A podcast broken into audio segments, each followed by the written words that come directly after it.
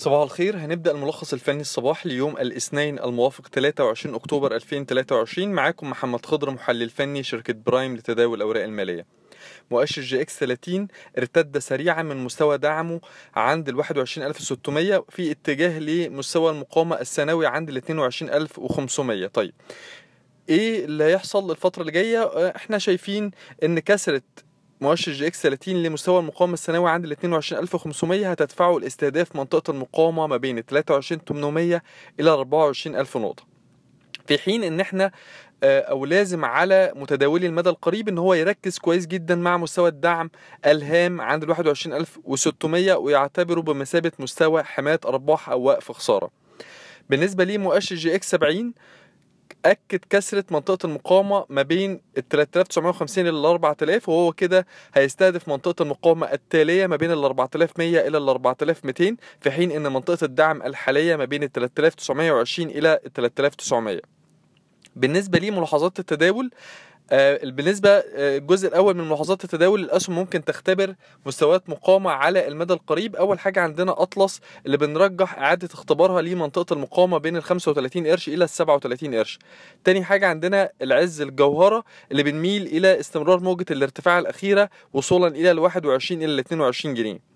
إسماعيلية دواجن تالت حاجة في أسهم المدى القريب اللي كسر مستوى مقاومة رئيسي قوي عند ال 12 جنيه. أو منطقة المقاومة بين 11 80 ل 12 وبكده ممكن موجة الارتفاع الحادة الأخيرة آه، تمتد وتستهدف منطقة المقاومة التالية ما بين ال 13 ونص إلى ال 14 جنيه. رابع حاجة عندنا هي Speed Medical اللي كسر منطقة مقاومة قوية ما بين 42 قرش ل 43 قرش وبكده اتغير اتجاهه الهابط على المدى القصير الاتجاه العرضي وممكن تاني يعيد تجربة منطقة المقاومة بين 51 قرش ل 54 قرش. أما بالنسبة للأسهم ممكن تختبر مناطق مقاومة ولكن على المدى القصير. أول حاجة عندنا أسك اللي بنرجح إعادة اختبارها لمنطقة المقاومة بين 15 إلى 15 20 تاني حاجة عندنا Eastern Company بنرجح استمرار موجة الارتفاع الأخيرة وصولا إلى ال 32 إلى 33 جنيه.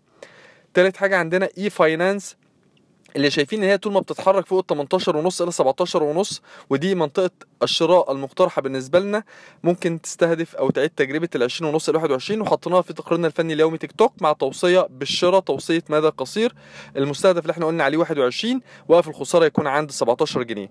أخيرا عندنا رواد للسياحة اللي كسر مستوى مقاومه مهم عند ال 18 ونص وبكده هو غير اتجاهه العرضي على المدى القصير المتوسط الأجل إلى الاتجاه الصاعد وممكن تستهدف منطقة المقاومة ما بين ال 20 إلى ال 21 جنيه شكرا